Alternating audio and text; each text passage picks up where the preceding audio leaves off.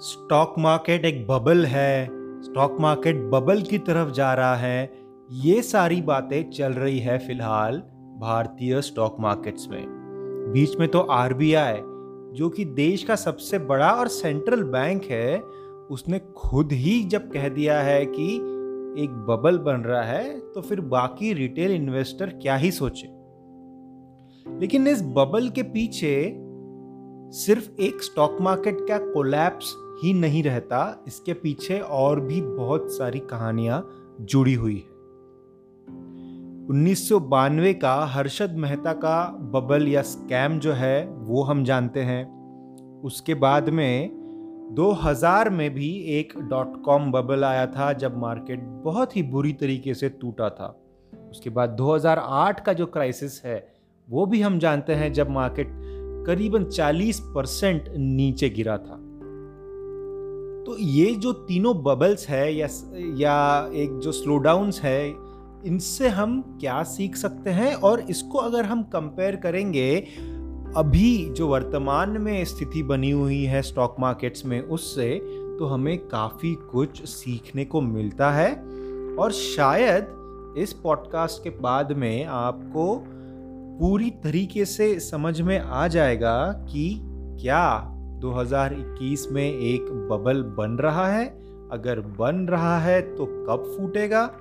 या अगर बन ही नहीं रहा है तो क्यों ना आज ही हम इन्वेस्ट करना शुरू कर दें। तो शुरुआत करते हैं। सबसे पहले बात करते हैं उन्नीस के हर्षद मेहता स्कैम के बारे में। ये स्कैम तो अभी काफ़ी प्रचलित हो चुका है। खास करके जब इसके ऊपर एक वेब सीरीज़ बनी थी जो काफ़ी चली थी। उम्मीद करता हूँ कि आप सभी ने वो वेब सीरीज़ ज़रूर देखी है। अगर नहीं देखी होगी तो प्लीज़ देखिए। काफ़ी सारी चीज़ें वहाँ पर हमें सीखने मिलती हैं। अगर आप अभी स्टॉक मार्केट्स में जस्ट शुरुआत कर रहे हैं या जस्ट शुरुआत अगर आपने की है तो आपको समझ में आएगा कि स्टॉक मार्केट्स किस तरीके से काम करता है और ये इतने बड़े बड़े स्कैम्स भी किस तरीके से हो सकते हैं। ये भी जानना ज़रूरी है सो so दैट अगली बार जब ऐसी कोई सिचुएशन आए तो हम उसके लिए पहले से ही तैयार रहे। और हो सकता है ऐसे सिचुएशन में हम, अगर हम उस उस समय स्टॉक मार्केट से दूर हट जाए तो हमारे लॉसेस भी हम कम कर सकते हैं। तो हर्षद मेहता के इस स्कैम के दौरान क्या हुआ? सुनते हैं इसकी कहानी। देखिए, तीन जुलाई 1990 से करीबन तीन नवंबर 1990 तक मार्केट ने बहुत ज़्यादा तेज़ी दिखाई थी। बहुत तेज़ी दिखाई, मार्केट एक ऑल टाइम हाई पे था। उसके बाद करीबन 30-35 परसेंट का फॉल आया और ये आया मार्च इक्यानवे तक।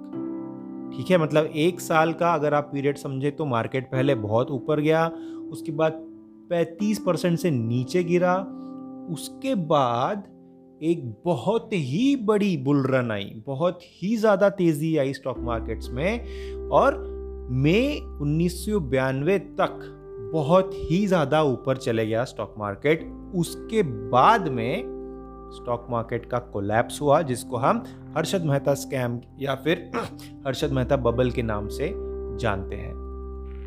तो कोर्स ऑफ़ एक्शन क्या हुआ? आप समझ समझ में लीजिए उसको। सबसे पहले एक ऑल टाइम हाई बनता है मार्केट ऊपर।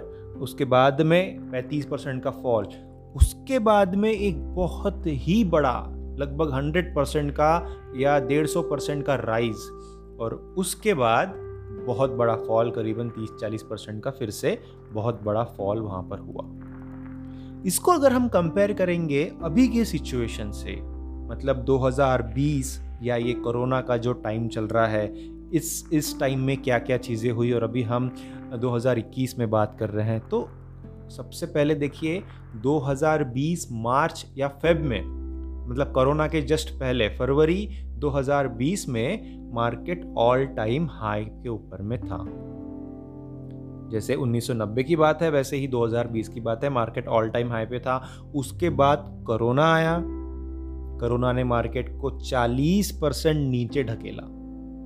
लेकिन उसके बाद क्या हुआ? उसके बाद इस सदी की सबसे बड़ी बुल रन आई और मार्केट तेज़ी से ऊपर गया। सबको लग रहा था कि मार्केट अभी नीचे ही रहेगा, लेकिन कोरोना आए या कुछ भी आए या कुछ भी, कितनी भी डेथ हो या हेल्थ केयर सिस्टम कितना भी ख़राब हो जाए, लेकिन स्टॉक मार्केट्स को कोई नहीं रोक पाया। स्टॉक मार्केट्स ऊपर गए और फिर से जो पुराना लेवल था फरवरी 2020 का, वहाँ पर आकर के फिर से बैठे और उसके बाद और भी ज़्यादा ऊपर गए।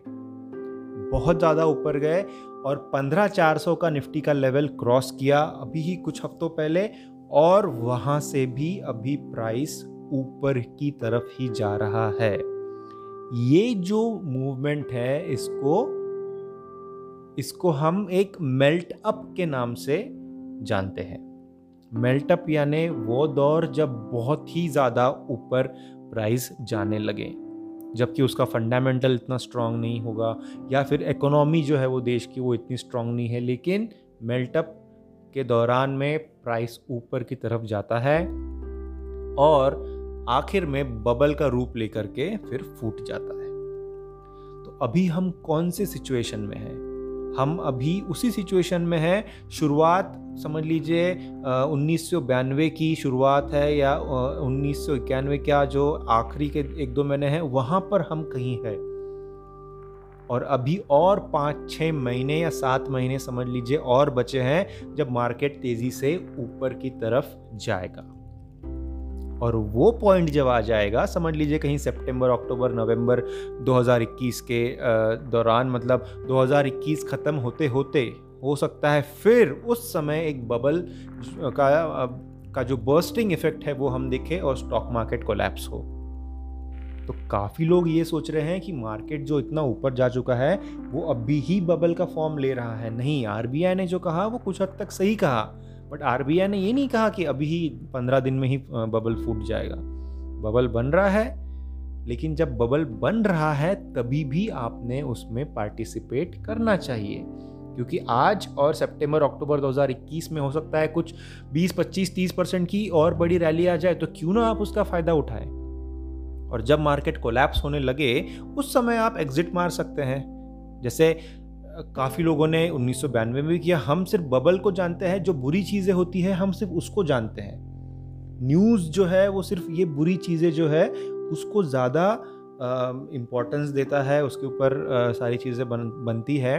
और मतलब ये भी बहुत ही ऑब्वियस बात है, बननी भी चाहिए, उसको भी ज़्यादा तूल देना चाहिए, ऐसी बात नहीं है, क्योंकि वो बहुत बड़ा स्कैम है, और ये ये जो भी बबल्स बनते हैं, इसको भी इम्पोर्टेंस देना चाहिए। लेकिन बबल जब बन रहा है, तब पैसे इन्वेस्ट करके अगर आप स्टॉक मार्केट्स में कुछ कम, कमाई करते हैं तो ये भी एक ज़रूरी एस्पेक्ट है अगर आप स्टॉक मार्केट में रुचि रखते हैं तो।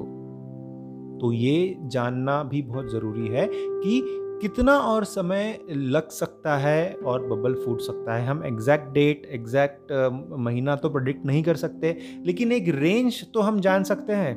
हम एटलीस्ट ये तो पता कर सकते हैं कि ठीक है आने वाले दो तीन महीने में क्या होने वाला है? क्या दो तीन महीने में ही बबल फूटने वाला है?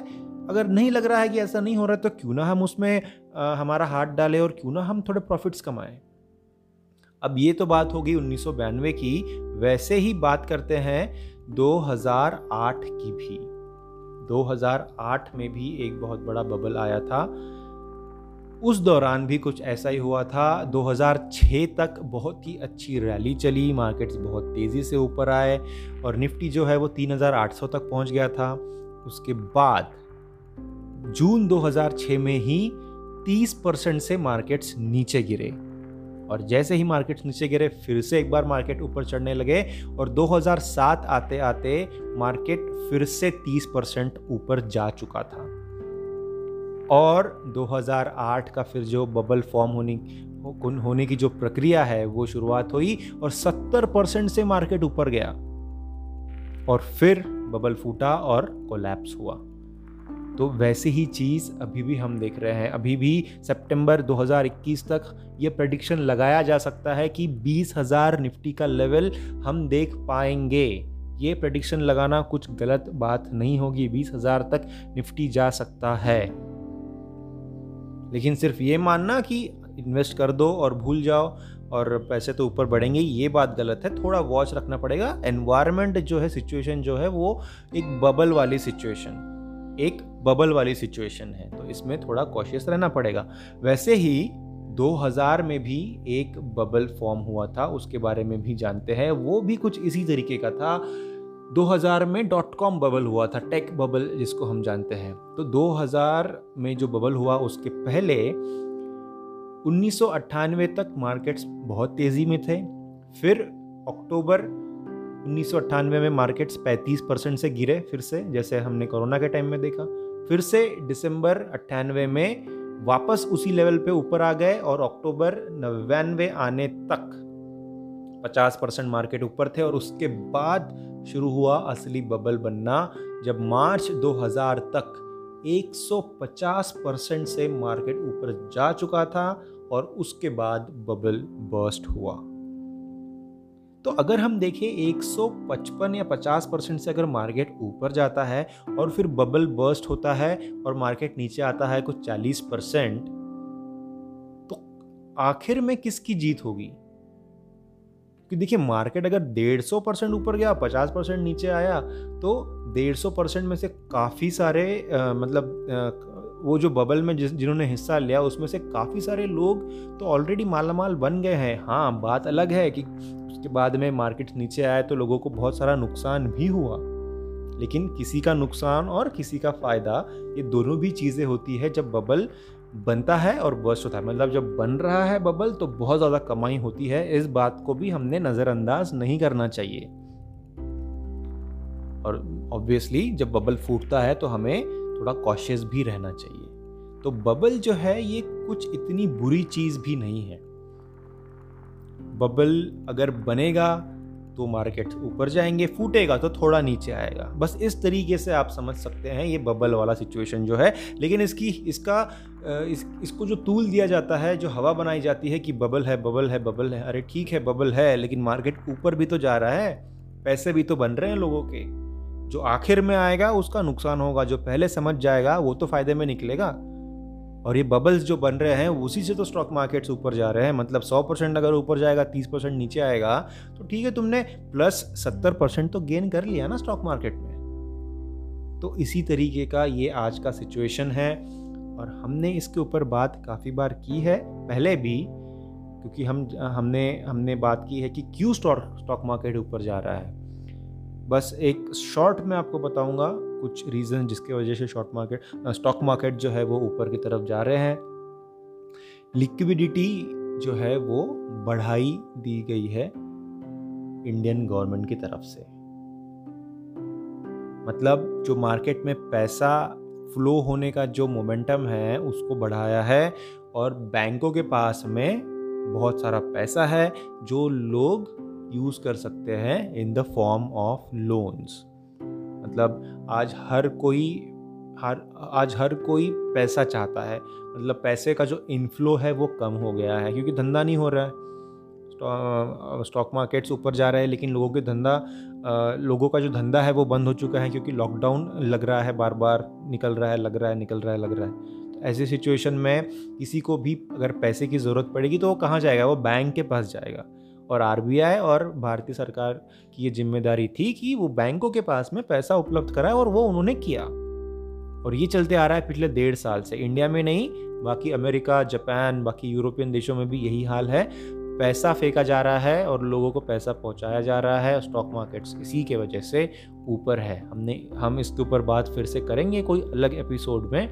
आज हम सिर्फ़ ये समझना चाहते थे कि किस तरीके से एक मेल्ट अप हो रहा है। मतलब भले ही स्टॉक मार्केट बहुत ऊपर है, भले ही बबल बबल बबल चल रहा है सब तरफ़, लेकिन अभी भी वो जो ऊपर का हाई है, वो बना नहीं है।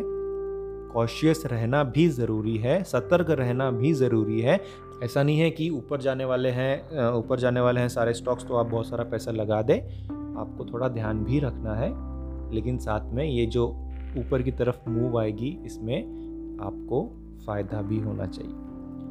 तो ये जानकारी अगर आपके लिए कुछ वैल्यू एडिशन लेकर के आई होगी तो ज़रूर लाइक करिएगा शेयर करिए फॉलो करिए कमेंट करिए पॉडकास्ट को और बाकी भी जो हमने एपिसोड्स किए हैं क्रिप्टो करेंसीज़ के ऊपर में इथीरियम को हमने एक्सप्लेन किया था हमने बिटकॉइन के बारे में बात की है। कोशिश हमारी यही है कि बहुत ही आसान भाषा में सारे के सारे टॉपिक्स हम कवर करें और फाइनेंस और स्टॉक मार्केट जो इतना डिफ़िकल्ट लगता है समझने के लिए, लोग हमेशा ये सोचते हैं कि उनका फाइनेंस का बैकग्राउंड नहीं है, कोई एमबीए नहीं है, किसी का मैथ्स का सब्जेक्ट नहीं था, किसी का इकोनॉमिक्स का सब्जेक्ट नहीं था, कोई आर्ट्स का ही स्टूडेंट है कॉमर्स का स्टूडेंट नहीं है तो वो कैसे स्टॉक मार्केट्स में देखे?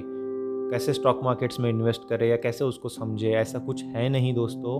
हर कोई इसमें आकर के अपना आ, मुनाफा कमा सकता है कोई अच्छी तरीके से करता है कोई भले ही अभी सीख रहा हो तो कुछ गलतियाँ भी उसमें होती है लेकिन आप ऐसा ना समझें कि बस ये किसी एक्सपर्ट का ही काम है ऐसा कुछ है नहीं। कुछ बारीक बारीक चीज़ें हैं जो आपको जानना ज़रूरी है।